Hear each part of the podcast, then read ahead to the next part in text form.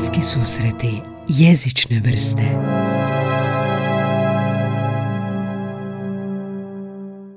Evo kako ona otvara Kiki. Da me čeka. Sedam papirića pored. Sedam papirića otvornih Kikija i to. I'm a fan. I'm a fan. A, dobar dan, ljubitelji svega ljubavnog u jeziku. Ljubavnog u jeziku i jeziku ljubavi. Je li ti vozi, voliš, voziš? Jezik ljubavi.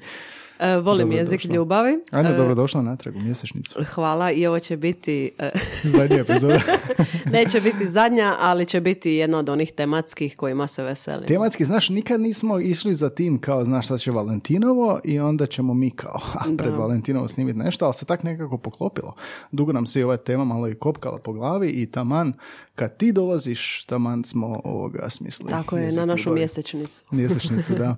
E, inače si dobro? Jel sve E? Jesam, jesam. E, željela bih da se osvrneš na ankete, E, apropo ovog uvoda apropo našeg. na- uvoda. Dakle, ankete, a inače ako ne znate, dobrodošli svi u podcast koji nas slušate u- uporno ili po prvi put. a, Objavljeni smo na žurnalu, po drugi put i ono, dosta novih pretplatnika imamo i sretni smo na tome.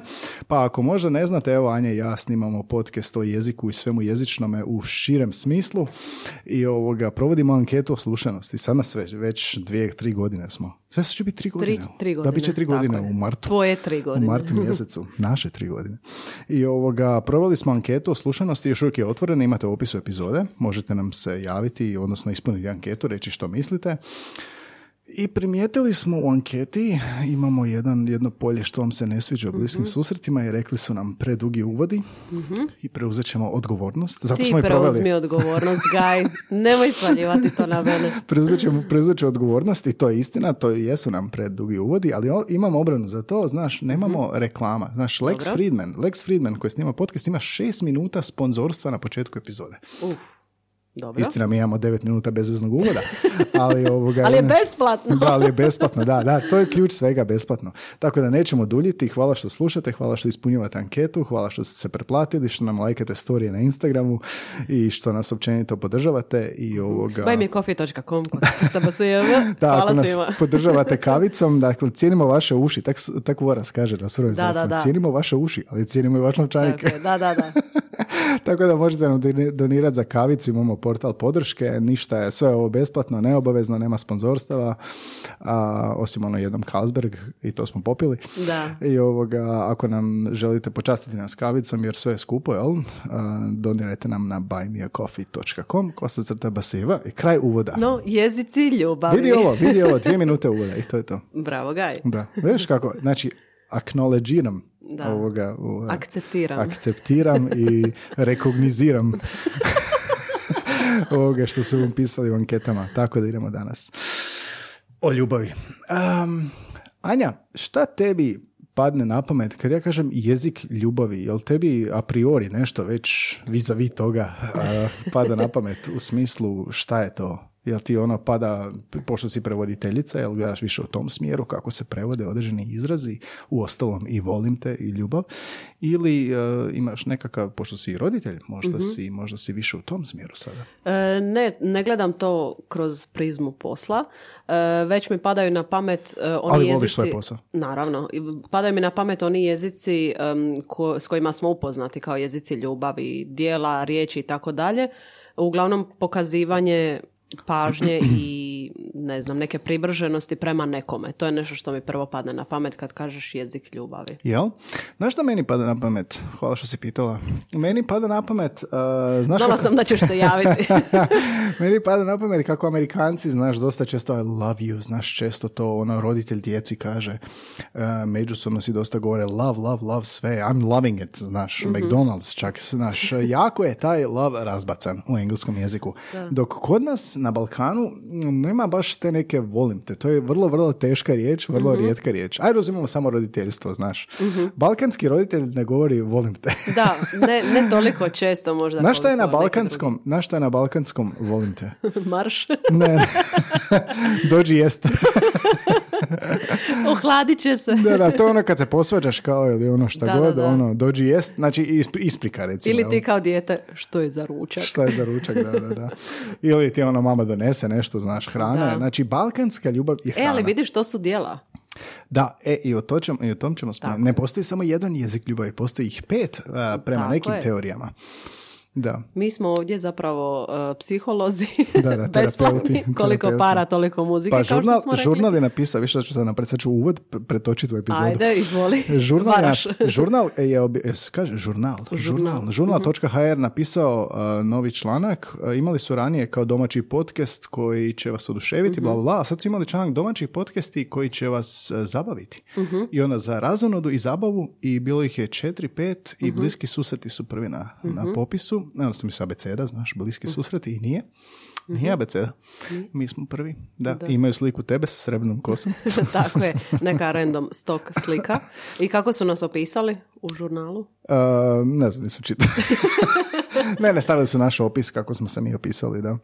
I rekli su da se može slušati na Spotify. Na Spotify nekako Da, najviše. stvarno si pretočio u vodu da, da, epizodu. da, da, sad ćeš vidjeti. Imam ja osvetu svoju. Imaš ti utakmica u nogama. Nego jezik ljubavi. Znaš, prvo mi pada na pamet kao baviš se jezikom, pa bih htio pogledati, znaš, kako u različitim jezicima se iskazuje ljubav. Mhm. Jer nije nikad ono, znaš, volim te, ne možeš, mislim, možeš ti nekako doslovno prevesti u druge jezike, Mhm. znaš, u engleski, njemački i tako dalje, svjetske jezike, ali neki a, jezici kao što ćemo kasnije čuti, što je Rostuhar istraživao, nemaju riječ volim te, nemaju riječ ljubav.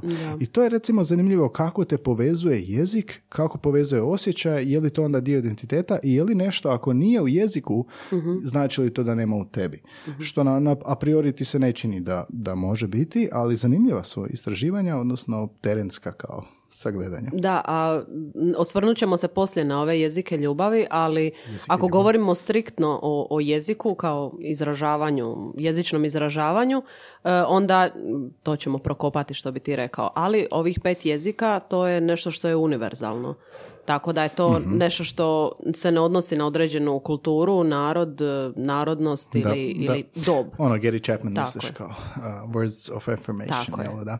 Dobro, evo, ovako, imamo za vas različite stvari. Inače, ova epizoda je nastala tako da je Valentinovo i nešto smo rekli na Instagramu da ćemo snimati jezik ljubavi i neka slušateljica, jedna slušateljica nam je odgovorila, je, super, kako će to izgledati? Kažu, nemam pojma, nismo još počeli pripremati. I onda je ona napisala onako jedan blok teksta, Mhm. doslovno je podijelila ovoga šta bi ona napravila i ja sam rekao, pa ovo je odlično i to ćemo uzeti za kostur Tako epizode, tako da Hvala hvala, puno. Hvala slušateljici, da. A, malo za ovu epizodu smo konzultirali, a, odnosno puno smo konzultirali Babel. Znaš za Babel? Da, Tamo se može učiti jezik. Imaju svoj časopis o jeziku koji nije akademski, nego je ono popularni. I to je Halid Bulić pričao kako je on pokrenio Lingvazin u Bosni. Imate i tu epizodu. I Duolingo. Na Duolingo recimo ima a, blog koji pišu. Imaju um, jedan, jednu objavu kao Show some love, jel da? How different cultures say I love you. Pardon. I tvrdi odmah na početku da volim te, možeš ti prevesti naravno na druge jezike, naučiti izgovarati to, ali problem je što, ili nije problem, nego jednostavno različitost. Kultura ima veliku ulogu u tome što ta riječ predstavlja, odnosno koju težinu nosi. I ovisno o jeziku i time i u kulturi, ta težina je drugačija. Tako je. jel? A u engleskom je I love univerzalno kao i u hrvatskom. Dakle, volim svoj posao, volim svoju majku, ali zanimljivo je da postoji tipa gramatički aspekt koji kao to i mijenja. Sjetimo se McDonald'sa koji si spomenuo I'm prije. loving it. I'm- I'm, I'm loving it. loving it. Da, epizoda 120 Ili ono prebaciš iz simpla kao nešto voliš općenito u smislu Mhm. I'm loving my new shoes, tipa recimo kupio si nove cipele, jel? I I'm loving it. Kao, dopadaju ono, mi se. Uživam u tome, jel to je sad onaj osjećaj koji doživljavam. Znači gramatički aspekt na neki način to definira, jel da? Da, Možda da. Mhm. temporary, kao pri, privremeno, da? Naglašava tu temporarnost. A u španjolskom postoje te amo i te quiero. Te quiero Nisam mucho. o tome razmišljala. Da, od amar, jel da? Amar i querer, što znači željeti. Amar je romantična ljubav, querer je i obiteljska ili čak i izražava i preferencije. Da, da, da, Amar je baš ono te amo, jel da? Te To je baš ono strastvena, znaš, u Barceloni si, ono vruće ljeto je. Viki Kristina Barcelona. da, zanimljivo je, recimo, već sad dolazimo do jezika u kojem razdvaja Jel? Za razliku od engleskog, za razliku od našeg, kad kaže volim isto, znači volim jedno i drugo u španjolskom, samo je određena amar je romantična ljubav, querer je ono želim, jel da, više kao možda i požuda, ne znam, da. U japanskom postoji ovoga, mislim, znak i izgovara se suki za volim e, i oni to kažu za hranu. ali imaju i glagol koji, koji je za romantične odnose, jel? koji ste koristiti tipa ono kao smitenci. Oni su to jasno da, razdvojili. Da. I onda se to kasnije, taj koji se razvija u AI, što opisuje kao zreliju ljubav. Kao nekakva transgresija između onog najosnovnijeg, tipa hranu, makar i to isto ljubav, do nekakve romantične odnose i onda da bi to preraslo u a, zreliju ljubav, bolju polovicu, imaš prijatelj, imaš obitelj, to kao s godinama da prate glagole. To mi je Da, zanimljivo. zanimljivo. A primijeti kako su e, te riječi sa, sa napretkom odnosa sve kraće. Za jedno slovo kraće. Da. Dobro, u japanskom, da, ali zanimljivo. Znači, engleski je jedna riječ univerzalna, u španjolskom Mhm. već dvije, u, u japanskom tri, zato smo stavili tako, jel? A u mandarinskom postoji vo ai ni Mhm. ili volim te, I love you, ali puno rezerviraniji oblik je uh, vo ciuan ni, Da. e, koji više znači pokušali smo, sviđaš mi se. pokušali smo pronaći ovoga kako se izgovara, nek nam ispri, isprike ovoga, ispričavamo se govornicima da, japanolozima, da. E, kažu u tekstu da bi to bilo um, prije, prije da je puno rezerviranije, ali mlađe generacije upotrebljavaju manje taj potonji izraz. Mhm. E, rezerviraniji oblik, puno su slobodniji upotrebljavati taj za volim te i to je primjer kako se jezik mijenja s Da, prije je bilo kao više ono kao to je već ozbiljno kad kažeš, ali sad je ono kao svi- vremenom se mijenja jezik i sad možeš upotrijebiti za sve. Da. se. Govornici su sve. Da, i autoriteti svoga jezika. Pazi ovo, u Kini ima tradicija koja se zove a, Hong Bao, a to je, sad sam skužio da sam tebi dao na crvenu kuvertu. Znači, u debeloj crvenoj kuverti šalješ nekome keš kao izraz ljubavi. Nije li nešto najljepše izraz ljubavi? I ljudi su kao, ne, ne, osobno, nije osobno, kao keš u kuverti datmo, to je najljepše To je kao na vjenčanju. Da, ali ne u plavoj, ne u plavoj kuverti. baš ne u plavoj, Da, crvenoj, mora biti da, da, crvena da. kuverta, da. A, sad čak i šalju to digitalno, jel? I sad zamisli crvenu kuvertu i unutra stavite novce i to šalješ nekoj osobi ko- do koje ti je stalo, a količina novca Hong Bao je isto znakovita. Tipa broj 520 kad se čita na mandarinskom, barem tako piše na ovom blogu, slično zvuči fonetski kao volim te. To je, to je nevjerojatno. Znači smislio? 520 staviš ovih eh, jena, ne jena, čega već i onda to eh, kad izbrojiš, tipa kad bi rekao, onak brojiš, aha, koliko mi je dao, koliko me voli. Voli me. Gle, voli me stvarno, da. Da, to je zanimljivo. Kod mandarinskog. Da, A Rusija, imamo i Rusiju kao primjer, em, oni iskazuju ljubav na način, na malo subtilniji način. E, na primjer, američki roditelji češće će reći volim te, u odnosu na nas, Balkanci ili Da, da, da, Slavene, da. ali Rusi na imena svoje djece dodaju umanjenice, pa je tako Ana Anja ili Anečka. A nečka je tako slatko, to mi je Anečka, tako da. dobro, da. Mi, mi više idemo na umanjenicu Ica, jel da?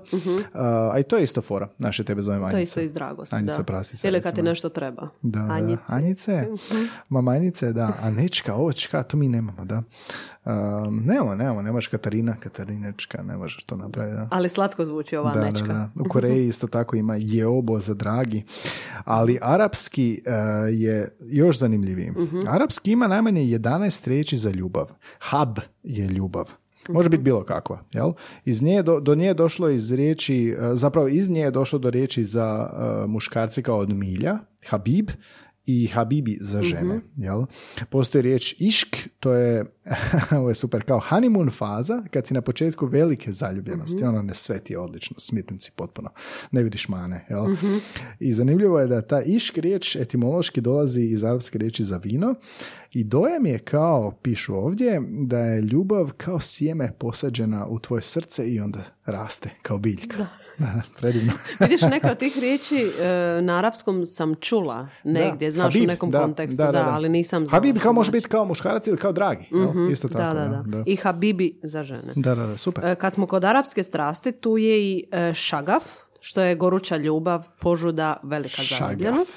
A hanan znači više stvari, nježnost, briga i slično i često ime djevojčice. Da, da, da. Nekako mi je seksi arapski. Da, da, Da, dobro baš zvuči. nekako ovoga, da. Da, imaš osjećaj da je ta požuda različita od ove ljubav općenito. jel? A mislili smo da je španjolski zanimljiv. Da, iako ovo je išk Ne zvuči mi baš kao, kao dobro, možda ne izgovaramo krivo. Ne Da, zvuči mi da, baš kao baš sam htjela faza. reći, mi to sve izgovaramo i onda kažemo zarez, Znaš kako je vjerojatno. teško pronaći uh, kako se pročita ovoga izazova? Ima Mhm. neka stranica kao uh, how to pronounce, mislim da se doslovno Mhm. how to pronounce.com i onda ljudi ocjenjuju kao izgovor i onak neko ima ocjenu Mhm. tri o izgovoru. A zvuči dosta robotski. I ne možeš uvijek pronaći um, izgovor. Tako da A ne znaš dovoljno arapskog. Da, naravno. Da. I kad smo kod toga, evo, Irci imaju iski jel, um, jezik i riječi isto za ljubav nekoliko. Imaju gra koja je univerzalno ljubav. Onda imaju kion koja je ljubav a, prema djetetu, znači roditelja prema djetetu. Onda a, shark, a, romantična ljubav.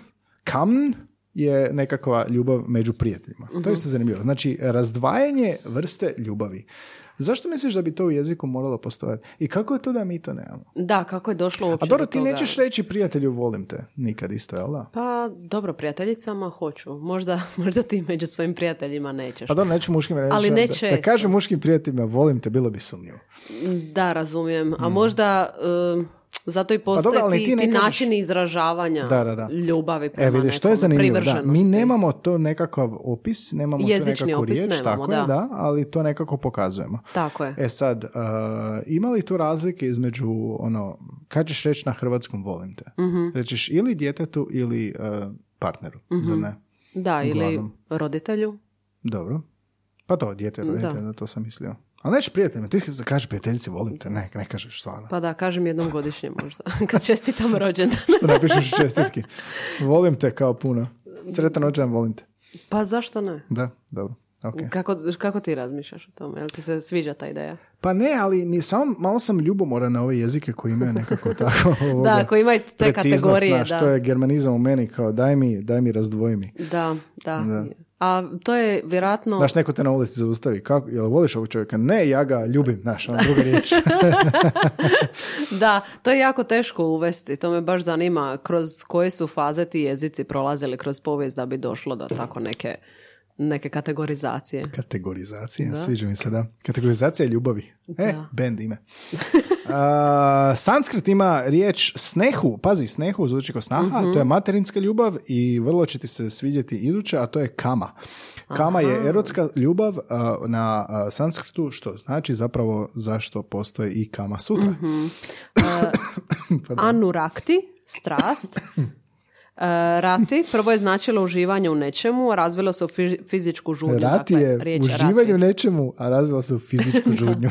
I prija, prija sa Prija y. je draga. Ja ne znam jel postoji povezanost između dalmatinskog i indijskog. Moguće, posto su indoeuropski jezici. Da, ali prija je nastala kod nas od prijateljica Ma, ili možda nije. ili nije? Da, prija je Dragana. Često i ime. Ime, da, da. u Indiji, u Nepalu, Prija, da. pa postoji ona glumica Prijanka Čopra, možda Da, i tako to. je. I ono, likovi, ne znam, u Tenetu se Dika zove prija. Baš se stereotipizirali. Da. Kako Di dobro. prija.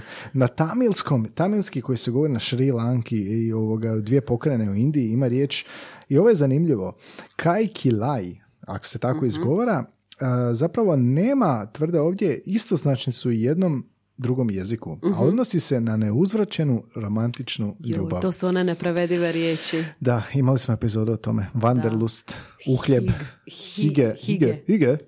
I ovoga, uhljeb. Uhljeb, Ajde, da. preve- prevedi, mi, prevedi mi naš ponos hrvatski uhljeba na, na druge Da, jezike. Ka, znači, znači, kaj kilaj, da. A i malo boli pročitati ovo kad čuješ neuzvraćena romantična ljubav. Da, kao da te već dovoljno ne boli Da. činjenica da, Da, nije da, da. uzvraćeno. Da, i I onda onda, kako ima- se osjećaš? Kaj kilaj. Da, imaš definiciju toga, da.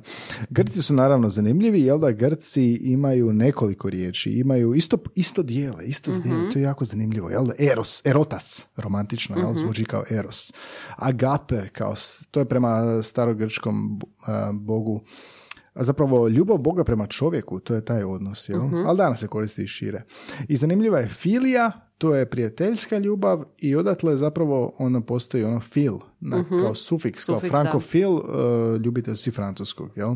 I storđe ili storge, roditeljska ljubav. Da, vidiš, isto nekako odvojevo. Da, da, zapravo si ljubomora na sve druge jezike. Ali sad Rođen nema- si u krivom području. Da, ali, ali ono, jer ćeš ti to u kontekstu nekad izgovoriti, kako ćeš ti to upotrijebiti ove riječi? Upravo sam o tome razmišljala, je li to u stvarnom životu tako ili te riječi samo postoje a zapravo se upotrebljavaju možda dva pojma. Da, jer ovo nisu riječi kao volim te, ovo je Tako opis ljubavi. Da. Da. Ali sama činjenica da postoji opis određene ljubav, Da. Mi šta možemo reći? Mi možemo reći roditeljska ljubav, romantična ljubav. Oni imaju jednu riječ za to. Da, Mm. ali izražavanje naše, naše izražavanje ljubavi je vrlo jednoznačno. Da, bih. Da, da. imamo jednu opciju. I balkansko. E, a znakovni jezik, Znakovni je američki, da. američki engleski znakovni, e, izražavanje ljubavi ili privrženosti je, su prekrižene ruke na prsima. Da, zamislite ovako, prekrižili ste ruke na prsima i ovoga, e, kao malo ste stisnuli ramena.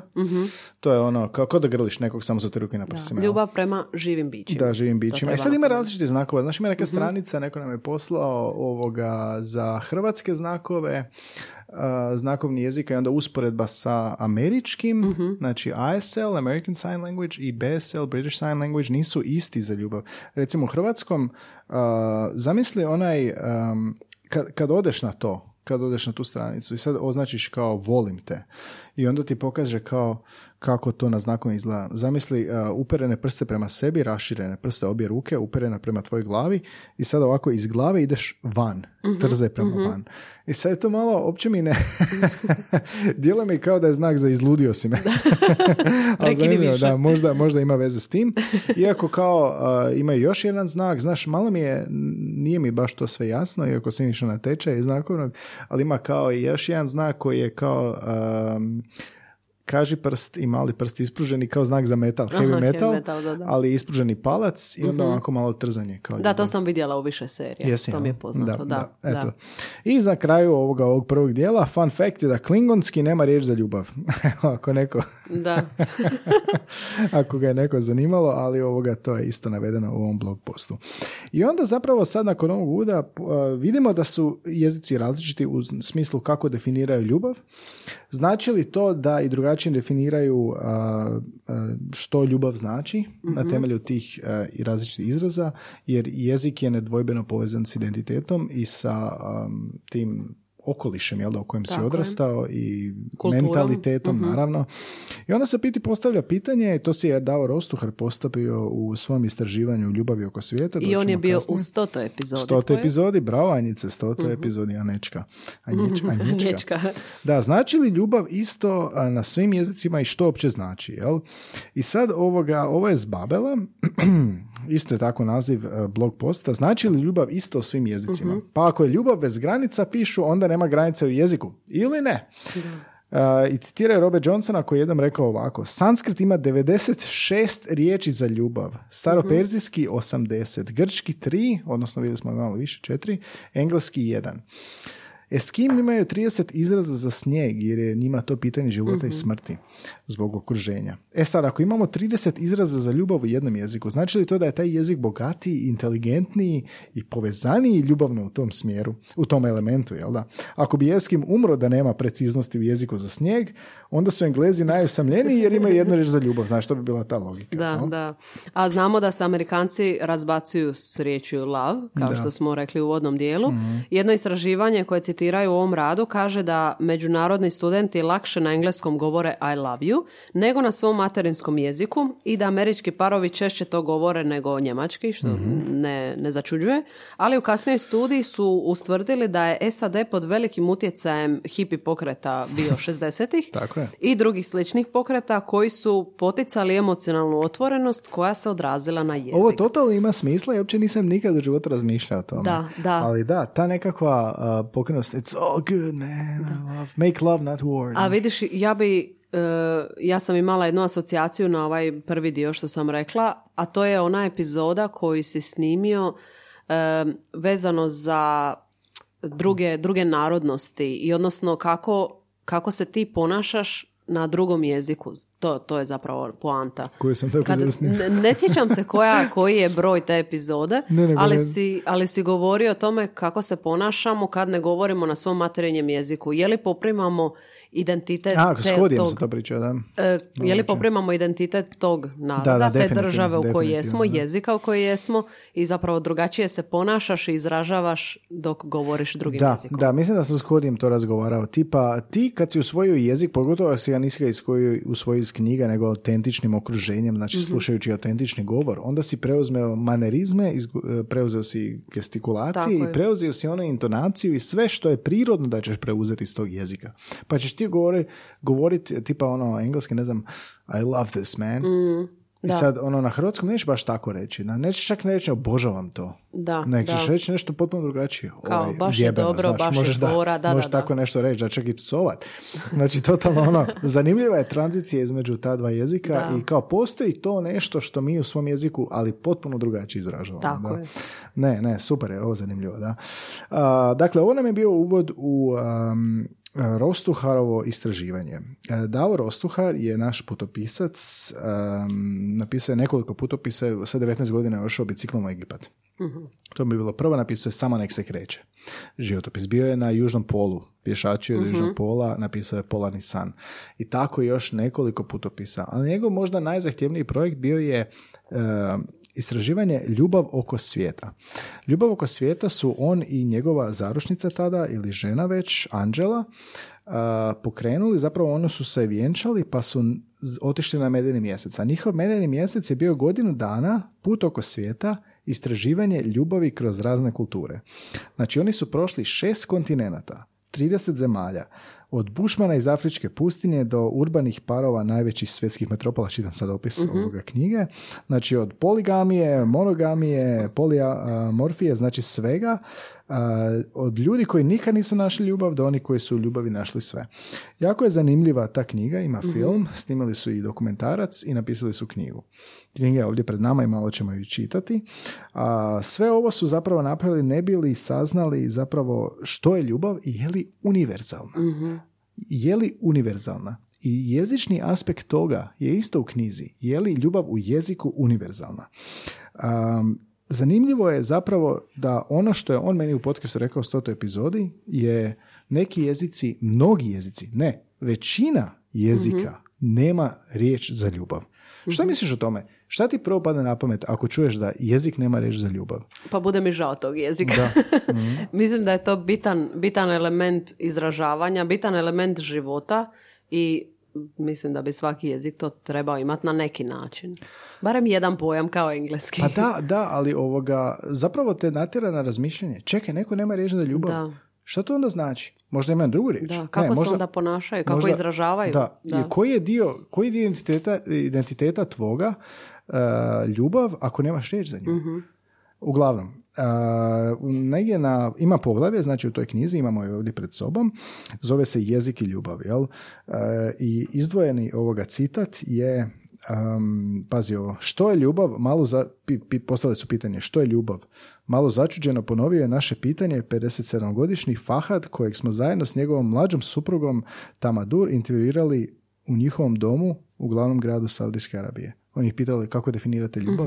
On kaže, što je ljubav? Što je ljubav? Ali nevjerojatno zapravo, da. Šta, sad, ono, on, on ne razumije što se ga ti Mhm. pitao. Znači, on nije, on je pokrenuo znači, cijeli projekt da istražuje što je ljubav, Mhm. ali nije očekivao da će vjerojatno doći na povratno pitanje Da. o čem pričaš. Da, da, da. A zanimljivo je da taj čovjek kojeg je intervjuirao ima suprugu. Znači, zajedno su vjerojatno se i vole, Da. ali mora imati neki način za Da, nevjerojatno je to. Znači, i to je ono što je istraživanje uh, otkrio zapravo.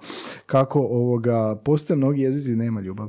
I imali su prevoditelje, znaš. I sad, ako ne postoji riječ za ljubav, Da. ti si prevoditelj, kako ćeš ti njima prenijeti što te on uopće pita? Da, zamisli da ti dođe nešto na klingonskom. Mhm.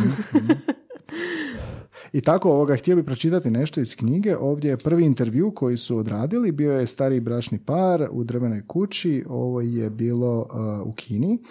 I kaže, razgovarali su um, sa Dabom i Cao. Oni su desetljećima živjeli odvojeno, a u starosti su se odlučili useliti. Nekakva isto romantična priča iza toga. Uh, razgovarali su vrlo otvoreno, kaže u knjizi, i tečno, i bio je ponosan na to. Sve dok uh, nije na red došlo pitanje o ljubavi. I sad pitali su što je za vas ljubav. Uh, nemamo mi tu riječ, rekla nam je Sadama, prevoditeljica, koja prevodi između njih. Pa pita onda Anđela, dobro, imate li nešto slično? Imate li neku riječ koja može opisati onaj ugodan osjećaj koji muškarac i žena imaju jedno za drugo? Ovo odgovara, ne, nemamo mi ništa slično. Wow. Nemamo mi ništa slično. I sad kaže Dorostuha dalje u knjizi, prvi put smo se zatekli u takvoj situaciji. Jel? Čak ni oni nomadi iz Rađahastana nisu imali riječ za ljubav. Ok, sad je nešto, neka nova formacija i kaže možda je prevoditeljica kriva, jer je kaže bila sklona muljenju i improviziranju. I kao pokušala je to ovoga nekako približiti, znaš, nije uspjelo, pa je rekla kao imate li riječ za osjećaj, kao osjećati. Kaže to imamo. Ok, pa možeš li onda pitati gospođu što osjeća prema svom partneru? I ona je sjedila ispred kamere u unutrašnjosti kuće, a ovaj cao, muž je bio malo povučen u drugom planu, iza, iza ramena, jel? I sad ovoga, cijelo vrijeme kao da želi pobjeći iz kadra, jel? A, I sad pitali su je, možeš li onda pitati gospođu što osjeća prema svom partneru? Na to će ona, nemam nikakve osjećaje prema njemu. Joj, kao antiklimaktično. Antiklimaktično, Ne osjećam ništa da. prema njemu. I sad cijelo taj, cijeli taj koncept da neki jezici nemaju riječ za ljubav je njega nagnalo da se obrati lingvistima. Da sazna kako je to, za- zašto neki jezici nemaju i kakve to ima veze. I obratio se ovoga jednoj od vodećih svjetskih lingvistinja, Ana Vjerzbicka, i to je spomenuo u podcastu u 100. epizodi, ona ima 82 godine, Poljakinja. Živi sad već u Australiji. I sad je pitao, znači, mogu li narodi koji nemaju riječ za ljubav uopće poznavati taj koncept. Ajde da te pitamo ako prije što krenemo za to. Jel imaš osjećaj da ako nemamo riječ za ljubav, i sad što si čula ovu ranije priču, ovo dvoje, jel imaš osjećaj da ako nema u jeziku da ne postoji osjećaj? Instinktivno ne, zar ne? Ja mislim da ne. Ja mislim da, da osjećaj neki postoje, ali taj jezik sam po sebi ih jednostavno nema, ne zna to definirati iz ovog ili onog Ali- razloga. ali- ali ali nešto mora postojati. Zato opet se vraćam na one jezike ljubavi koje još nismo spomenuli. Nešto na neki način ti moraš izraziti svoje osjećaje Ali nemaš- prema toj osobi. Da, ali nemaš li osjećaj da ako mi imamo riječ za sjeta, čežnja, Dobro. imamo, imamo riječi za vrlo specifične osjećaje. Da. Za ovakav neki univerzalni osjećaj, ako nemaš riječ u jeziku za tome, nije li to da se nešto poručuje, da zapravo... Ali isto tako mi nemamo e, izraze koje neki drugi jezici imaju, koje si spomenuo u toj epizodi o neprevedivim, Neprevedivim izrazima. riječima, A to ne znači da mi ne osjećamo te, te osjećaje. da, jel kao tako? recimo Wanderlust Tako ili je. Heimweh.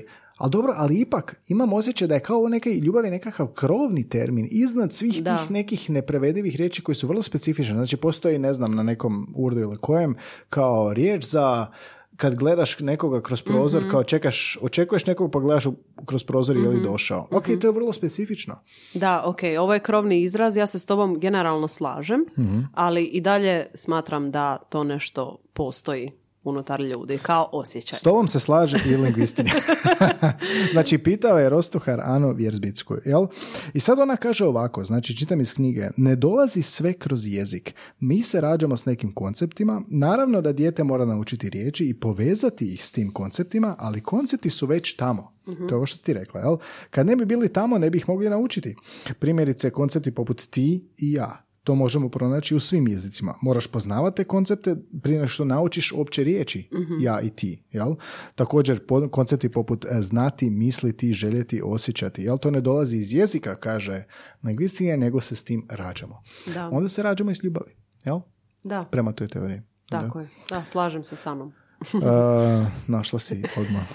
Da. Uh, Anja Sanom. E, uglavnom kaže da je najveći doprinos uh, znanosti ove uh, Ani Vjerzbicke je to što je sastavila prirodni semantički metajezik. Um, to je zapravo univerzalni jezik koji je ona napravila, ima 64 riječi, odnosno koncepta. Ona je sa zajedno sa svojim suradnicima pronašla te riječi u gotovo svim poznatim jezicima. I ako koristiš samo taj meta jezik, s njim možeš komunicirati sve, čak i teške abstraktne pojmove. Jel? Evo ne možeš mi ovoga reći što je dalje bilo u toj, u toj raspravi. Zapravo postoji li onda taj univerzalni jezik koji bi zapravo imao riječ za ljubav? Da, kako bi se rekla ljubav na tom meta jeziku, pitao je Rostuhar.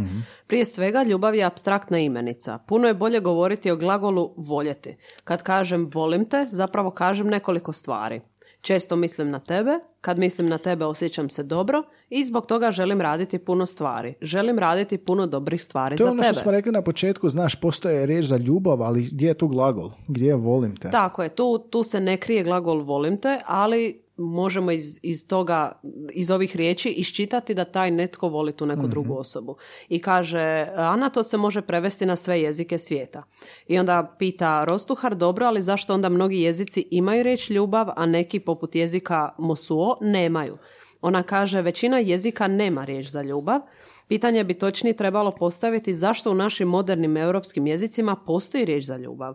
To što neki jezik nije kodirao riječ koja bi objašnjavala određenu emociju, ne znači da njegovi govornici ne mogu percipirati tu emociju ili da ne mogu govoriti o njoj. Ok, ok. Ja, To je ja ono se što slažem. sam ja prije Dobro, dobro, ja se slažem. Ali znaš što je meni problem? Ako je fundamentalni aspekt našeg opstojanja ljubav i ako postoji toliko važan koncept s kojim se rađamo i nema ga u jeziku, št- zašto? Znaš, zašto ne postoji?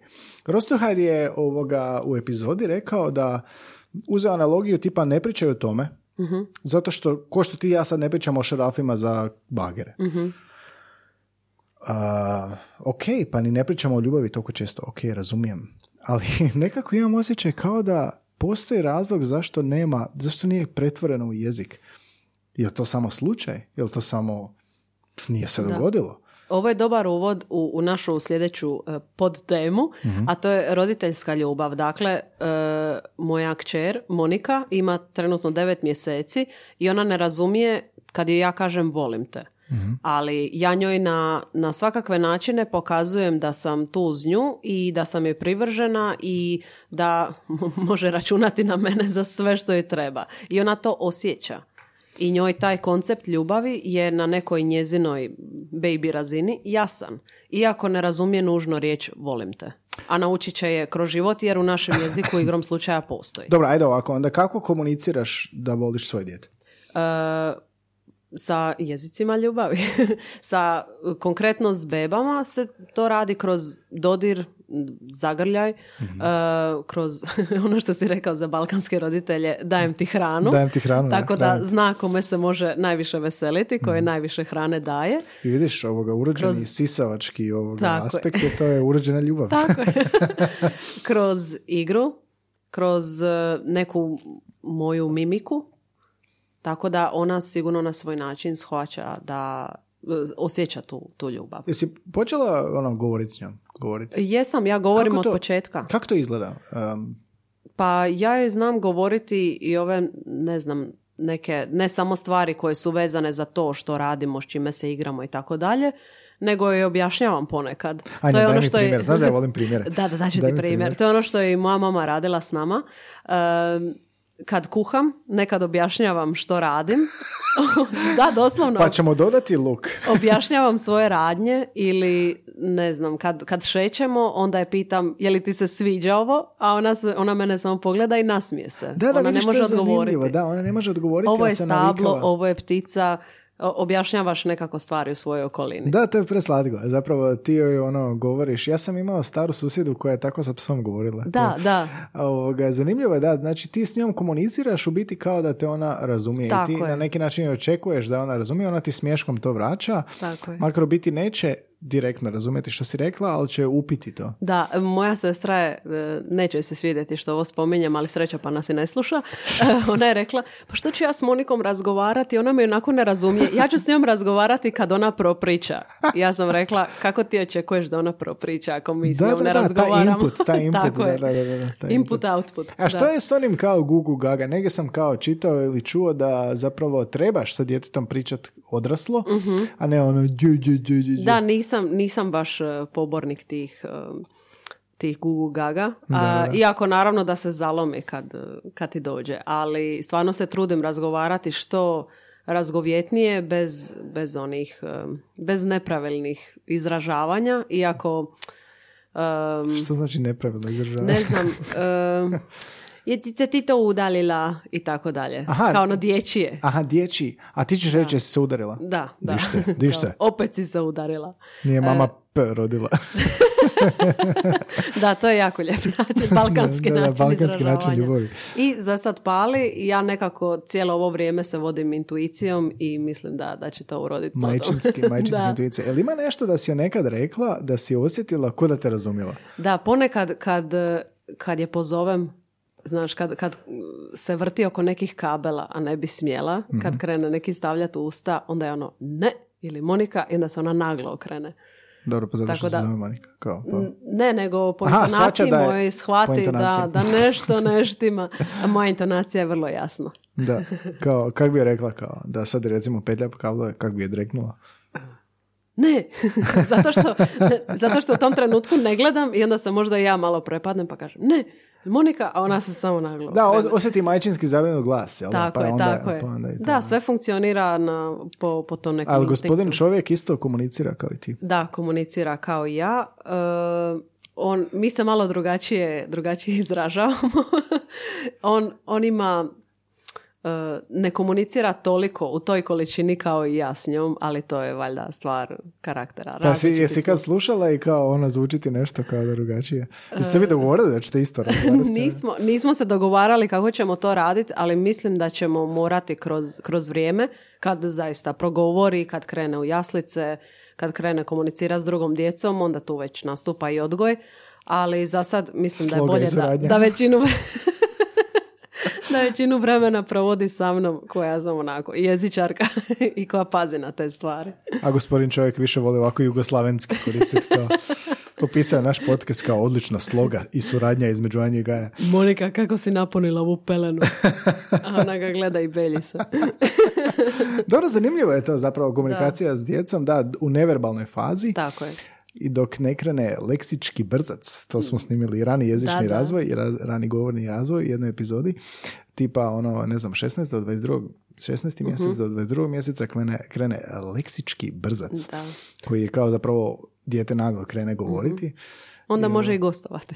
Da, i onda je zanimljivo zapravo koliko će biti pod utjecajem svega ovo što je Mhm. čuva ranije. Da, zanimljivo. Roditeljska ljubav. Roditeljske, roditeljski jezik. Nadam se da nisam razočarala s primjerima, jer inače ga je pobornik Ne, primjera ovo si dobro, i to ovo si dobro. Podržavam. da si slušala ovaj podcast i ko da znaš Da. što je. Ja sam prije svega fan. Po, pozdrav svima koji daju primjere. Da. Zanimljivo je to, roditeljska ljubav kroz jezik, da, i ono, kao Balkanci, kao, nema kao u Americi, znaš. I to se ona sjećam one stranice Slav Science ili Slavic Depictions of Everyday Life na Facebooku imaš kao, tipo uvijek usporede kao u Americi, na zapadu i kak je kod nas, Da, da, znaš, da, ono, da, da. Mi uvijek kao- ispadamo neke životinje. kao ono vide kao uh, na seriji, kao Balkanci vide na seriji američki kao roditelj se pričava djeci. Molim, šta? Kao, Meni moja mama izvadi kuhaču. Da, nema- Što također ne podržavamo, ali to je jednostavno nema, bio batina je zra izašla. Jao. A, da, na Balkanu nema taj oprosti, nego dođi jest, a ono, Amerikanci se ispričavaju djeci, pa je to ljubav, jel? A, ne znam, ako se nekome roditelj ispričao, molim vas ostavite komentar. Da, da. Ali to sigurno nije Balkan. Nije- onda sigurno niste porijeklom odavdje. I to povezujemo ovo sve sa onih pet ljubavnih jezika. Ja to nisam znao dok nisam, i sad mi ovo objašnjava pola života. Nisam znao za ovo, da ovo postoji i sad e, nije sada je nešto utemeljeno posebno na znan- znanosti, ali se radi o konceptu da postoje pet ljubavnih jezika. I u pripremi za ovu epizodu Znaš ono, love i language, kad googlaš, dobiješ uvijek ovo, uvijek ovo. Koncept koji se koristi u terapijama za parove iz Amerike naravno dolazi, razvio je Gary Chapman koji sam provodi terapije i tvrdi da je svaki jezik ljubavi poseban medij kroz koji mi ljudi izražavamo ljubav ili primamo ljubav. Kao da svako ima primaran jezik ljubavi i sekundaran jezik ljubavi. Znači, tehnički gledano, ako si u jezicima dvojezičan, onda si ovdje dvoljubavan. da, i nisu samo romantične ljubavi, nego i roditeljski i sve druge. Uglavnom, radi se o tome da a, različiti ljudi reagiraju različito na a, način na koji komuniciraju ljubav. Neko više voli čuti riječi. Dobro si to obavio, a, ponosan sam na tebe, sviđa mi se kako radiš pohvale. Neki dobro reagiraju na primanje darova. jer gesta dara pokazuje ljubav. Za neke je više čin, kao neko je nešto napravio za njih. Kao znam da nemaš vremena, pa, se, pa sam ti Tako ovoga je, napisao ovaj sažetak, jel? Pripremu, recimo. I neko, i peti je zapravo a, fizički dodir. Znaš, neko je jako ovisan o toj načinu kontakte, kontaktno. Da, bebe su vjerojatno ovisne Da, da, i to što da. pričala na početku, pogotovo, da. I, I Monika vrlo jasno izražava svoje nezadovoljstvo kad je, Ako ne kad je na zagrlim, da, dovoljno dodir. puta, da. Aha, I onda je uzmem u ruke i onda redovito stavi palac u usta i onda je sve u redu. To je preslatko. Ja sam vidio Da. kako Monika drži palac u ustima. da. znači, ono, klasična Ali usta kad je palac. sa mnom, automatski u letu stavi. Kad je prebacujemo iz ruke u ruku, u letu stavlja palac kad ide prema meni. palac, Eto, i ona na svoj način Da, svoje izražava osjećaj. Znači, zanimljivo, jel da? Jel ti to pobudi neke osjećaje? Jel ti to pobudi ovoga neka objašnjenja za svoj, za svoj život? Da, Neki da. ljudi, jesi primijetila to? E, Rijetko tko ovome baš intenzivno razmišlja. Kad te netko pita, možda čak ni sam za sebe ne bi to znao definirati. Ali sad dok si ovo govorio, meni e, osobno mi najviše, e, najviše odgovaraju dijela. Kad netko misli na mene, kad na neki suptilan način em, napravi nešto možda što nisam očekivala kako bi mi olakšao ne znam, Da, neku ja sam više situaciju. čovjek od riječi. Mhm, Ti voliš pohvalu. Ali ne da ne volim ovo ostalo, Da, ali da. ovoga, nekako jako sam verbalan. To sam skužio, da. I ovoga, sad, ja sam to prvi put sad saznao, ovo kad sam Da, krenuo da, za epizodu i objašnjao mi pola života. Neki na društvenim medijima ovoga, zapravo rekli su za, na TikToku da postoji šesti onda jezik ljubavi Mhm. i pazi, ovo je baš zanimljivo.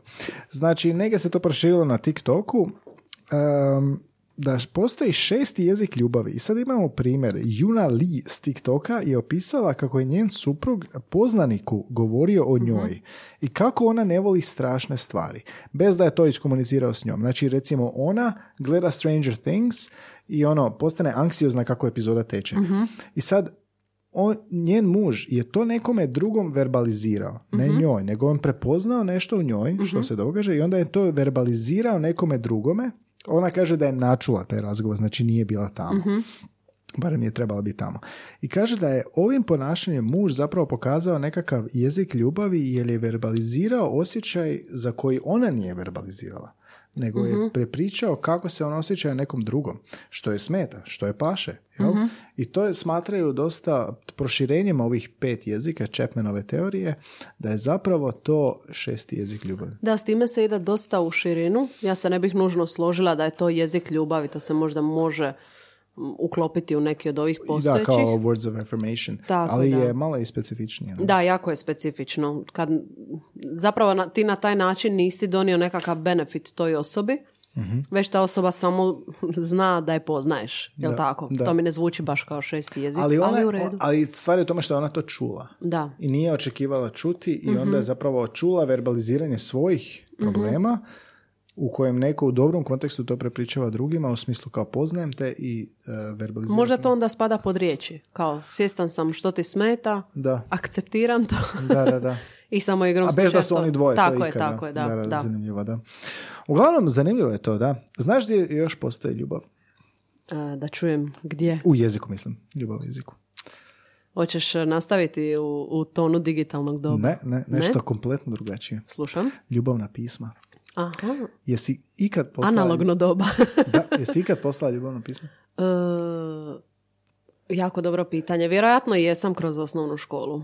To je to, ja mislim, bio onaj zadnji. Ono čin. Valentinovo kao Da, 14. da, da. Kad dobiješ pisma. Sad- kao- sad si me Ste imali to u školi kao sandučiće i onda za Valentinovo?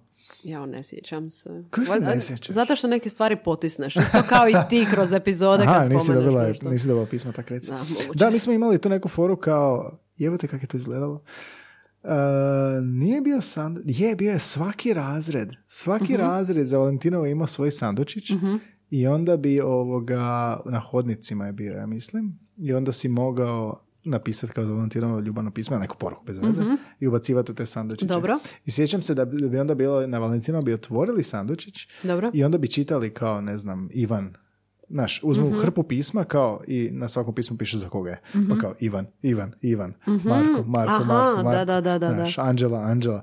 Tako da je bilo ono, znaš, a, na neki način, ne sjećam se ni jednog tog, ali bilo je ono, tipa, to je nekakav prvi, prva ljubavna To je bilo natjecanje. Da, da, da, pa je. Naravno, Grozno, naravno, da, grozno. Da. Da. pa nije Ne natjec- sviđa mi se Da, ne to. sviđa mi se, ali nema fora je, mislim, ono kao to cijeli koncept. Možda ne to javno čitanje. Da, da. Možda da uzmeš samo. Da, vidiš, to se danas ne bi dogodilo. Danas smo u woke. Da. Danas se to ne bi dogodilo, Istina. ali odrastanje u 90-ima je bilo to je drugačije bilo.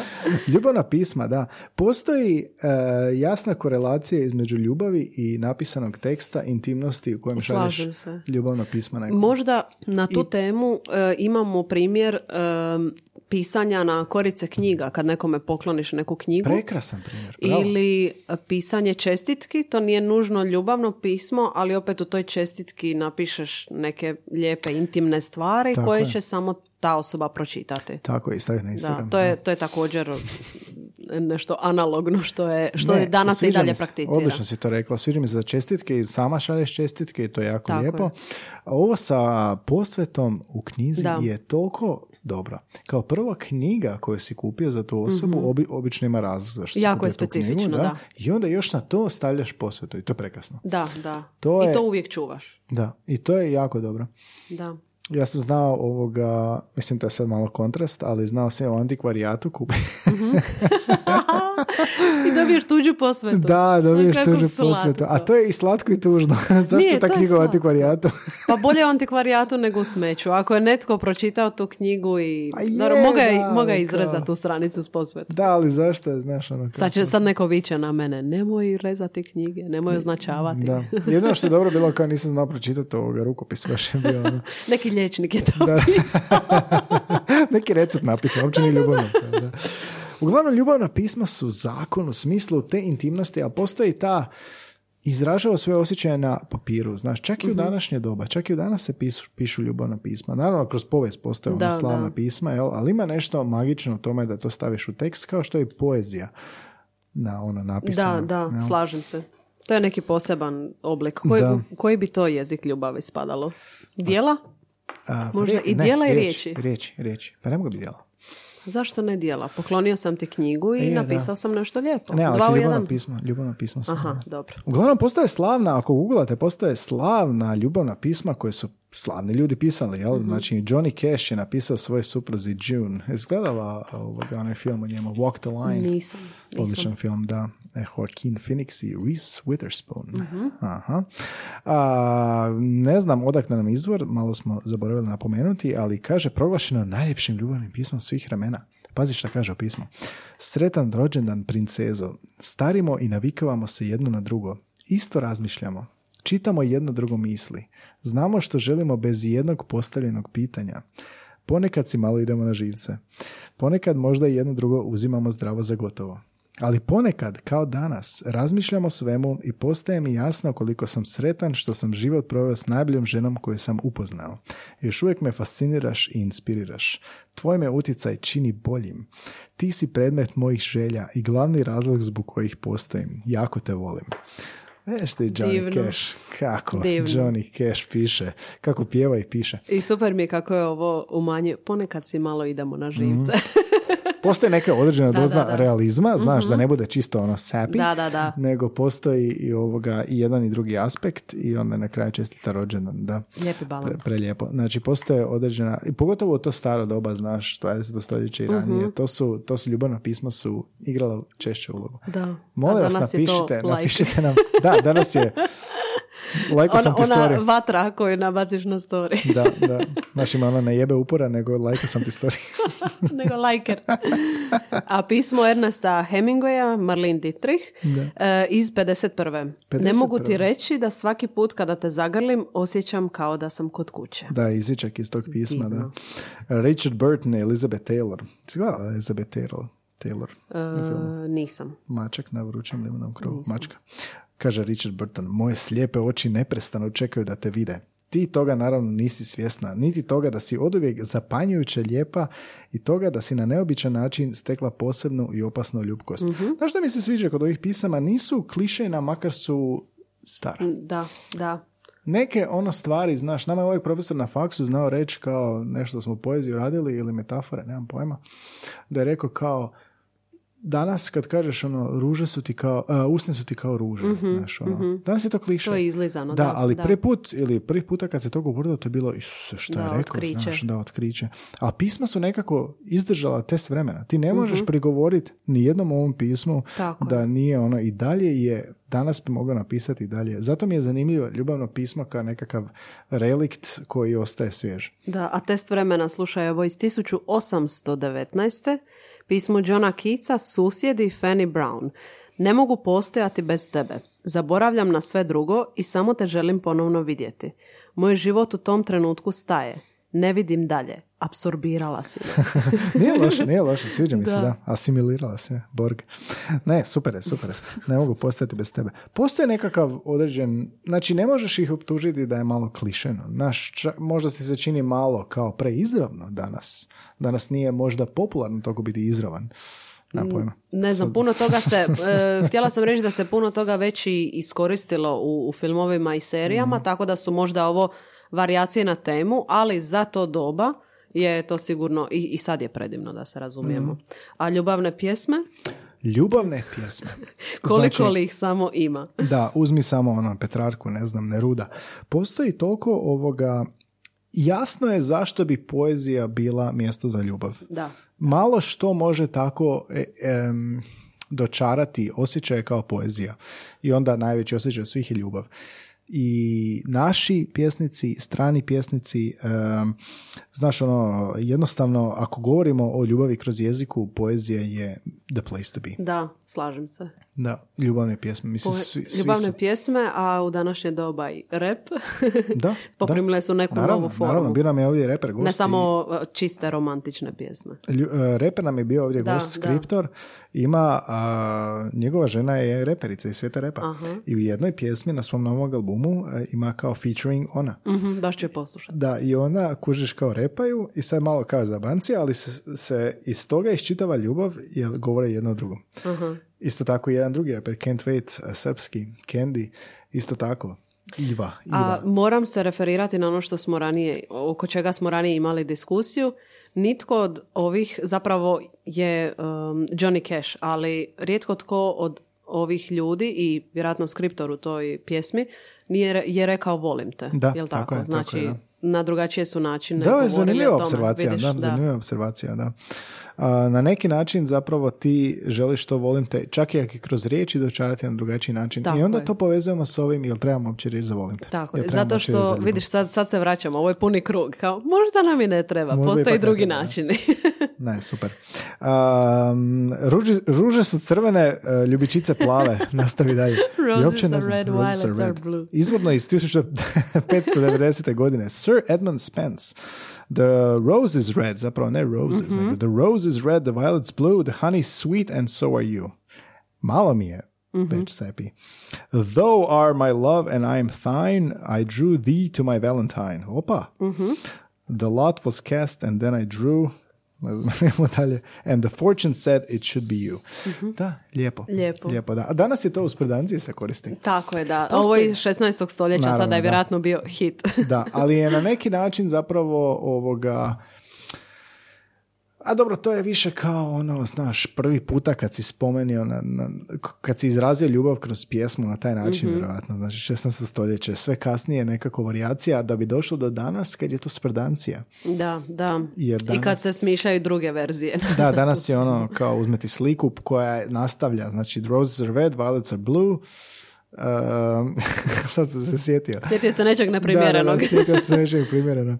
Kao otkrili su da na onim, znaš kad uđeš McDonald's pa imaš one ekrane za naručivanje. Da, da, da, da. da. A, kao otkrili su da je na tom više kao izmeta nego na WC šoljci, školjci, da. pa je nešto bilo kao roses are red, violets are blue, the most thing on this screen is poo.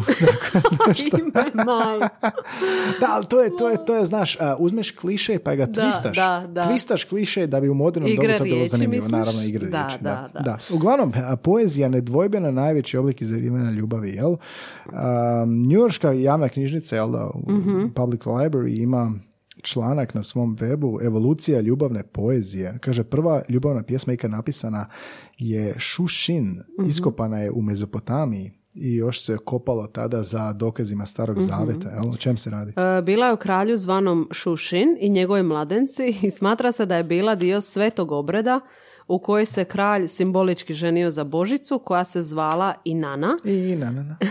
sumeranska božica ljubavi. E, pjesma je zapravo napisana kako bi se ostvarila plodnost u nadolazećoj godini. A prije tog otkrića vjerovalo se da je najstarija pjesma o Solomunu koja je i u starom zavjetu.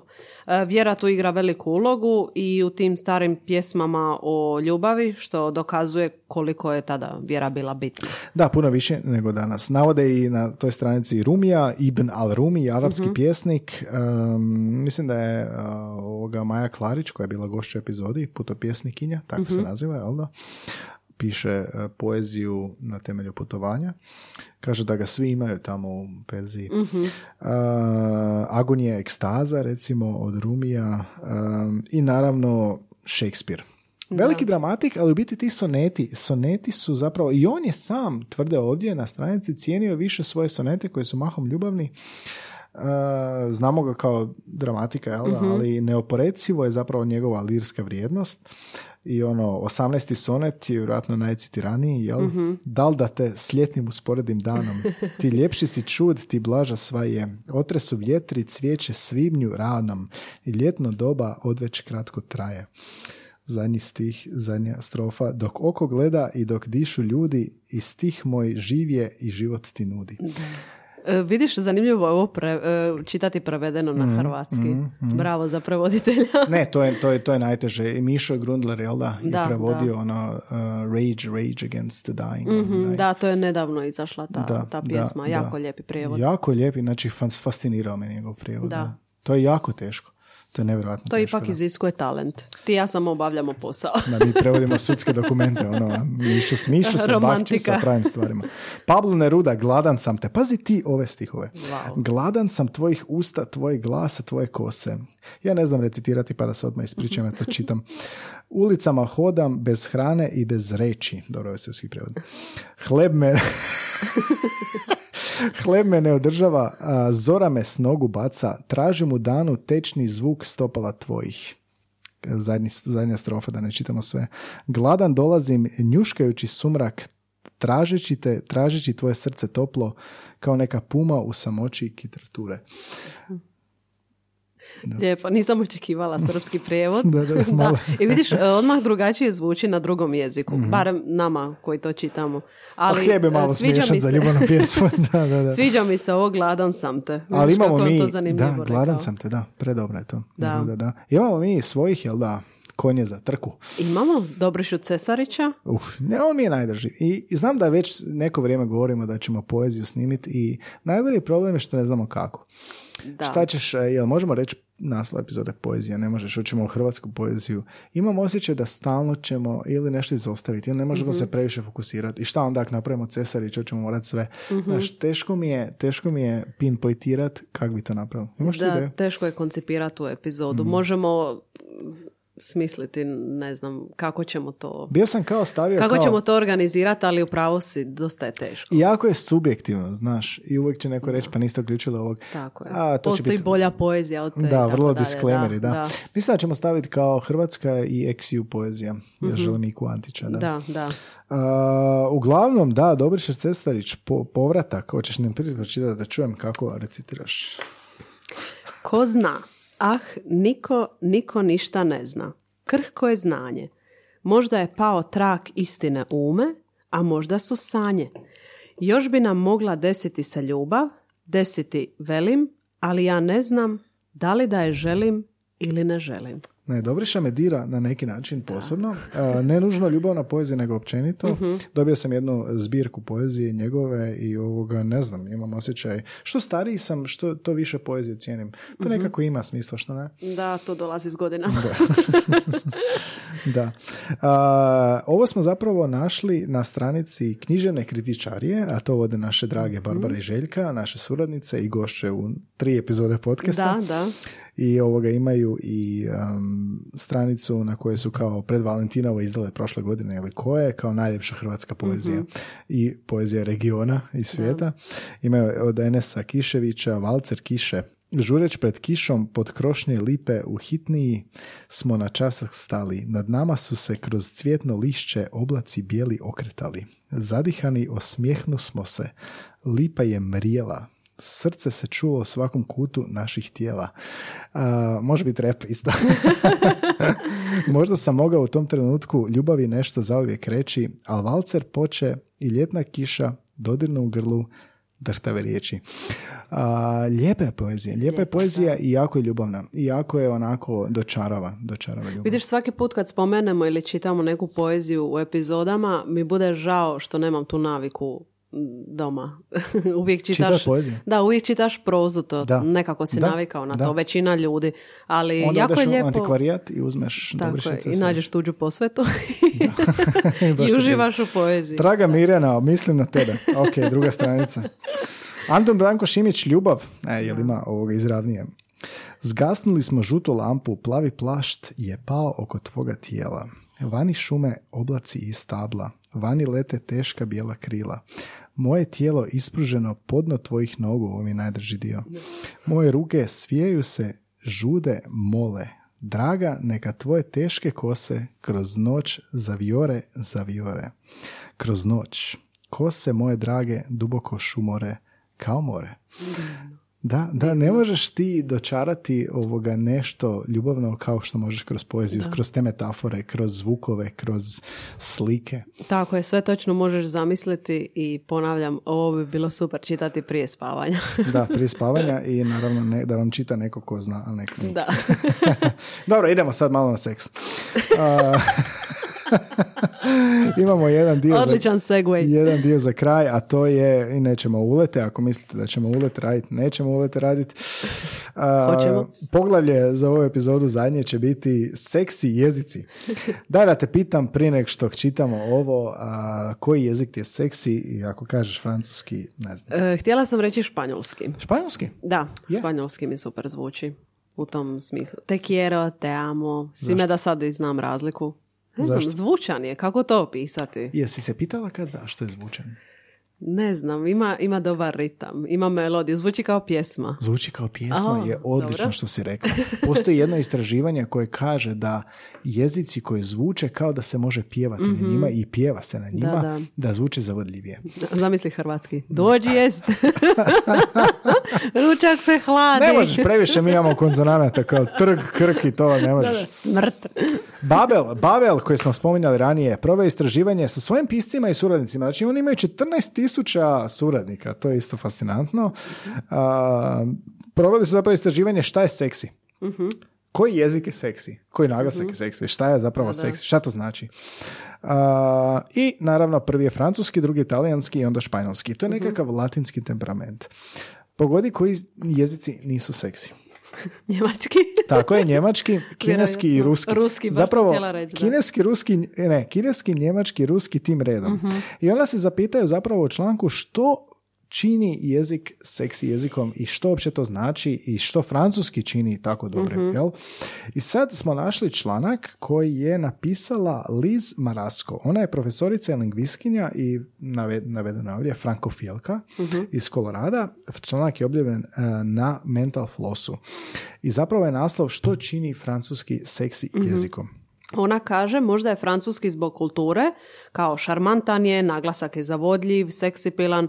Inače, Francuska se tvrdi gleda kao zemlja jela, mode. Francuzi su poznati po tome da su vitki, dotjerani i obrazovani. Dobro, to razumijem. znači, je. postoji određeni ili stereotip ili vizija I neki a, look. Francuza. Da, da, da. postoji luk. E, onda se ona pitala je li to sve? Mora biti nešto i u jeziku i kako se to sve što smo naveli odražava na jezik. Njezina teorija je, a obrazovana je žena, da se radi o slogovima. Francuski je baziran na slogovima jednakog trajanja. Vidiš, ovo nisam znala. Engleski usporedbi s time je jezik koji je baziran na naglascima određenih slogova. Evo, na primjer, bolja analogija. Zamisli strojnicu, e, strojnicu kako puca. To bi bio, da, da, da. To bi bio francuski. Jednaki tajming svakog sloga. A s druge strane je engleski koji je kao Morzova abeceda. Aha, Snimili znači, smo epizodu. Tako je. I u toj kao abecedi imamo duge i kratke signale. Da, i sad zapravo razlog zašto je francuski, e, recimo kad francuzi govore engleski, Mhm. oni ne mogu točno pogoditi možda onaj naglasni dio riječi i to djeluje malo simpatično. I čak onaj Mhm. da. h, h ne mogu izgovoriti. Zadržavaju svoj ritam. Tako je, tako je. Zadržavaju svoj taj kratko složni, odnosno jednako složni, jednako trajanje, jel, ritam. I sad, to je karakteristika koju djeluje španjolski, talijanski, Mhm. općenito latinski jezici i to djeluje u tome nekako Da, romanski kao jezik. Simetrija. Ako je to simetrija u slogovima, onda je to nekako i naš uvijek tijelo teži simetriji. simetriji. Da, drugi razlog je hrapavost glasa, kao neki promukao glas. Da, da, da. Ona citira jedno istraživanje pre- prema kojem žene vole hrapaviji glas kod muškaraca, a muškarci dahoviti, dahoviti glas kod žena. Što to znači? Mnogi fonemi na francuskom, onaj njihov r i frikativi je, Aha. ma, odražavaju to na neki način. Izbacivanje daha i suptilni glas s puno zraka. Ž, ma, ma. Da, postoji taj nekakav... Ma, pel. Da, tako je, tako Mhm. je. Izbacivanje, znači ono, glasa. Zraka, da, Zraka, da, da, kroz te glasove. Ž, ma, Da. pel. Pa naravno da je seksi. Super je ovako secirati seksi, jezik, da. ovo je baš seksi od nas. Secirati, da, to, totalno. Znači, rad naglo je porasla temperatura u studiju. Nadam se da je kod vas doma. Što me neko sluša uspaljuju dijete. Kao, ne mogu. Ima i treći razlog koji tvrdi lingvistkinja da je francuski tako privlačan, a to je da su to razlog usne. Zapravo u francuskom recimo u uh, ili voila Postoji uh, razlog zašto je to seksi, jer kad radimo taj pokret, kad izgovaramo te vokale, izgleda nam lice kao da oblikujemo, ono, zaokružujemo usne i uh, jagodične kosti naše dolaze do izražaja. A cijeli zapravo izraz našeg lica djeluje kao će nekom pusu dat. I sad ti možeš, ok, slušaš jedno, ali ti vidiš osobu i djeluje onako, znaš, podsvjesno to vjerojatno djeluje i na, i na Verbalno nas. plus neverbalno. Verbalno Da. plus neverbalno, tako je, da. Znači, u psihi igra ulogu i ona tvrdi da je to povezano jer uh, ako ti lice izgleda kao da ljubiš, onda je i jezik seksi. Da, da, vidiš. da. Imamo još jedno istraživanje što smo našli, a to je... uh, ovo je super. Znači, uzeli su ispitanike, stranica Preply. Prikopčali su ispitanike na uređaj za mjerenje otkucaja srca i pustili su im video isječke u kojem se čuje flert na različitim jezicima. To znači u stanju mirovanja naš puls je, ne znam, 65 cirka. I sad puštali su im talijanski, puštali su im portugalski, puštali su im francuski, gdje neko flerta. I onda su mjerili koliko je porastao puls. Zanimljivo istraživanje. Da, da. Da, i sada kaže ovako, znači e, koliko je porastao, koliko posto je porastao puls čuvši taj jezik, čujući taj jezik. I sad, no, broj jedan, pazi ovo, talijanski, 23%. I Ne možeš ti pocijeniti talijanski. Talijanski ima isto strast. Da, ima, ima. Portugalski 20%, drugo mjesto. I francuski na trećem mjestu 18. Da. E, A ruski je na četvrtom mjestu. A koja su zadnja tri mjesta? Zadnja tri su japanski, njemački i nizozemski. A dobro, ali i dalje je porast, i dalje ti je Da, poskočio. da, Sad da. recimo zbog njemačkog možda si se uplašio, znaš. ne mora biti točno da je, da je ljubavno, da. A, i u istom tom, u istom tom članku tvrdi o Aleksandra Stefanović, naša, naša žena, lingvistkinja, da ono što smo rekli ranije, tipa kad si ti rekla za talijanski, da jezici koji su laki za pjevanje, jel da, prate nekakav uzorak, samoglasnik, suglasnik, svaki slog završava na samoglasnik, možda i kod nas, jel? Da je, da je muzičnije, da je glazbenije za naše usi, uši i time privlačnije. I onda sl- germanski jezici nisu takvi baš. da, da. Super mi je ova analiza. Ne mogu Da, vjerovati da, da, ovo nekome palo na pamet. Da, zapravo, a za, a, jel trebaš ono, znaš, šta znači seksi jezik? Da. Hrvatski nije ni na popisu. Hrvatski, se, da, hrvatski lagano nije na popisu. A pazi, ono, grčki je isto dobar. Peto mjesto, kineski, Da. šesto mjesto, poljski. A, dobro, sad. Da, pustili su isječke flerta, što bi značilo da vjerojatno intonacija kod svih tih osoba sa zavoljiva snimke je slična. Da, to je isto, isto igra ulogu. I onda jezik pojačava cijeli dojam. Da, da, ali ne možeš. Znači, latinski temperament, Mhm. a vi da, damatini ste isto. Da, da, tu smo, tu smo. Da, da. Znaš ono da kad, smo, kad je Žanić bio u epizodi, ovoga Ivo Žanić, uh, socijalni lingvist, pričao isto o tome, tipa govorio kao koji su naglasci prestiž. Pa su rekli, pitali su ljude iz Zagreba šta smatrate prestižnim naglaskom. Pa su rekli prvo svoj, onda dalmatinski, uh, onda uh, štokavski na četvrtom mjestu, ali kao kajkavski, pa onda štokavski kajkavski, odnosno zapravo zagrebački štokavski, jel? Na trećem mjestu. To je isto zanimljivo, da. Da, što- kako definirati prestiž. jel, uh, ako uzmemo naglaski kod nas, Da. ajmo o tome malo. Naglasci kod nas, koji naglasak je seksi? Aj ti reci pa ću ja reći, ne znam, šta ti se čini? Pa ne znam, ne gledam to na taj način. Gledaj sad. gledaj sad, za primjer. E, ne znam, Ja baš imam definirano mišljenje o tome. Nisi nikad razmišljala o tome? ne, nisam. Nisam. Da, nekako, da, ne gledam to kroz tu prizmu. Ali mogu reći generalno da mi je privlačnije ono što je meni bliže. Ne znam koliko to ima smisla. Kako, Pa se, kako izgleda tvoja analiza? A, bojim se reći. Um, imamo slušatelja od svugdje. Ne, meni je nekako kad već idemo za ovim što smo ustvrdili, latinski temperament, rekao bi da je dalmatinski nekako zavodljiviji, nekako malo šarmantniji. I Strastveni. ako mogu samo dva ekstrema staviti, onda bi stavio kajkavski zadnji. Dobro, razumijem. Da, s neke strane postoji nekakav, ne znam, sve je to moje osobno i često ono, ovoga, vjerojatno se ja priklanjam ovome što je zapravo taj latinski temperament, da je nekako i uh, vokalnost Da. toga. I sad kad si to spomenuo mi pada, padaju na pamet Istrijani i oni isto mi lijepo zvuče, Tako je, zato tako što je, imaju baš taj utjecaj Mhm, talijanskog, da, tako da. je. To je pa je isto njihov to. hrvatski pjevniji od ovog hrvatskog kajkavskog. Da, da. Ne, znaš šta je najseksi? Puristički, štokavski. To je, to je, to je naj, i jako je važno. to je jednostavno naj... To je isto naj- bio dio ankete. Da, da, da, napisali smo, napisali smo na anketi, pustite se purizma, Da. olabavite malo. A neki su rekli podržavamo to što niste Da, zanimljivo je to gledat. Da. Kad gledaš ono slušatelji kako reagiraju. Ne, jako smo zadovoljni anketom, super je, da. A, dobro, sviđa mi se ovo, sviđa mi se što smo sve sagledali. Ne Da. znam, ove ulete ne bi baš htio. vidim, vidim da se jadan libiš išta spomenuti. A ne, ne želim čitati glupe ulete, ono, to mi je totalno selo. Sad ono Da, kao... do sad je epizoda baš bila pristojna, Da, da, ok, da. dobro analizirana i sad da ne ukvarimo nešto svojim uletima. A mislim, htio bi kao, nešto sam, um, kao ovoga, pitali smo ljude šta mislite o ovom uletu, stavili smo na Instagram kao, Mhm. um, nismo htjeli epizodu orijentirati nikako oko toga, ali ajde da pročitamo taj ulet kao, uh, mislim, ako googlaš to i nađeš, onak, s- svi pišu kao ružnim uletima i to je toliko loše da, Da, je da, toliko teški cringe, ne želim čitati, ali uglavnom neko nam je napisao slušatelja kao, šta mislite o ovom, kao, djevojko, imaš kalkulator jer možeš računat na mene.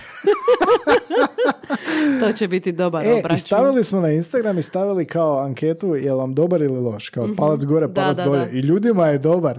Pobjedio Da. je kao odličan. Malo imaš kalkulator. I jedan od boljih uvjeta, znači nemojte, nemojte ovo uzeti za, za savjete, ali ovoga neko nam je ispričao meni ili ne znam kad je to bilo, uh, da je ulet bio, jel možeš ispuniti anketu kao negdje na trgu bilo kao, možeš ispuniti anketu kao za faks radim, znaš, još čak ima nešto, neku iskaznicu faksa. I kao ovoga, može, da, ajde, ok, i onak daje mobitel i ono piše kao već ono polje za upisivanje broja. Tako da nije loše. Da, to je dobar ulet. Mislim da ćemo se, Kreativno. libit ćemo se, libit ćemo se ovih u, u, u, u Da. uleta. Jesi ti htjela nešto pročitati? Ne, da ova epizoda bude lijepo zaokružena, svak može naći loše ulete i sigurno ih imate nekoliko u glavi, tako da, evo, da, da ova Ili epizoda Pamtiš bude. neki ulet? E, pa ne, nema ništa u ovom, u ovom smjeru. Da, ja nisam nikad uletao na taj način, pa ne, ne znam. Da, ovo u smislu, em, samo malo da nađem ovaj, em, jesi li ti mađioničar, jer kad te pogledam sve drugo nestaje. Nema mi, ne, ne, To- pre, pre loše je Da, čujem da. da. sigurno si umorna jer si mi cijelu noć trčala po mislima. Da, to se vidiš dobro prevodi na engleski, to jest vjerojatno je to prijevod s engleskog. da, da, da. Vjeruješ li u ljubav na prvi pogled? Ili da ponovno prođem ispred tebe? Da, da, užas. Rekli smo da nećemo, rekli smo da nećemo. E, koji... E, ali imam nešto za reći oko toga. Reci. A, kad sam radio na jednom mjestu, ne, No name. škola je bila, ovoga, nešto smo se smijali oko toga. I jedan stari čovjek, inače zavodnik, je ovoga nama rekao kao, ovoga, nije bitno uopće ulet. Mhm. Bilo šta šta kažeš kao prvo, je ono, šta god kažeš neće biti zgodno. Ništa što kažeš zapravo neće Da, biti da, ono da. kao, je, šta, šta si rekao, molim? Nego kao, šta god ona napravi, sad govorim iz muške perspektive, ili se zgadio se ili nešto, ali u uglavnom će se ili nasmijati iz gađenja, ili nasmijati iz ono fore, ili Da. kao ono pusti me na miru. I onda ti kažeš, e, baš lijep osmijeh imaš. Znači, na onu drugu, na drugu igraš, kao na drugu igraš. Da. I onda ako tu ostane imuna, onda moraš ići. Ok, da. Dobro, zgodna epizoda, da.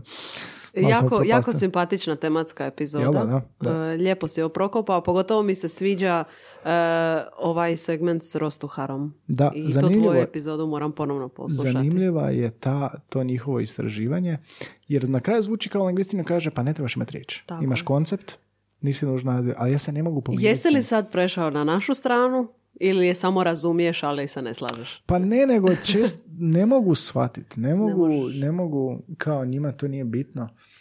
Jer ako je to taj uređen koncept, onda znači da nije uređen na isti način kao što je kod nas uređen. Ako bi se usudio uopće to reći, ali ne mogu se usuditi to reći. Ali da skratimo tu raspravu, nešto tu postoji.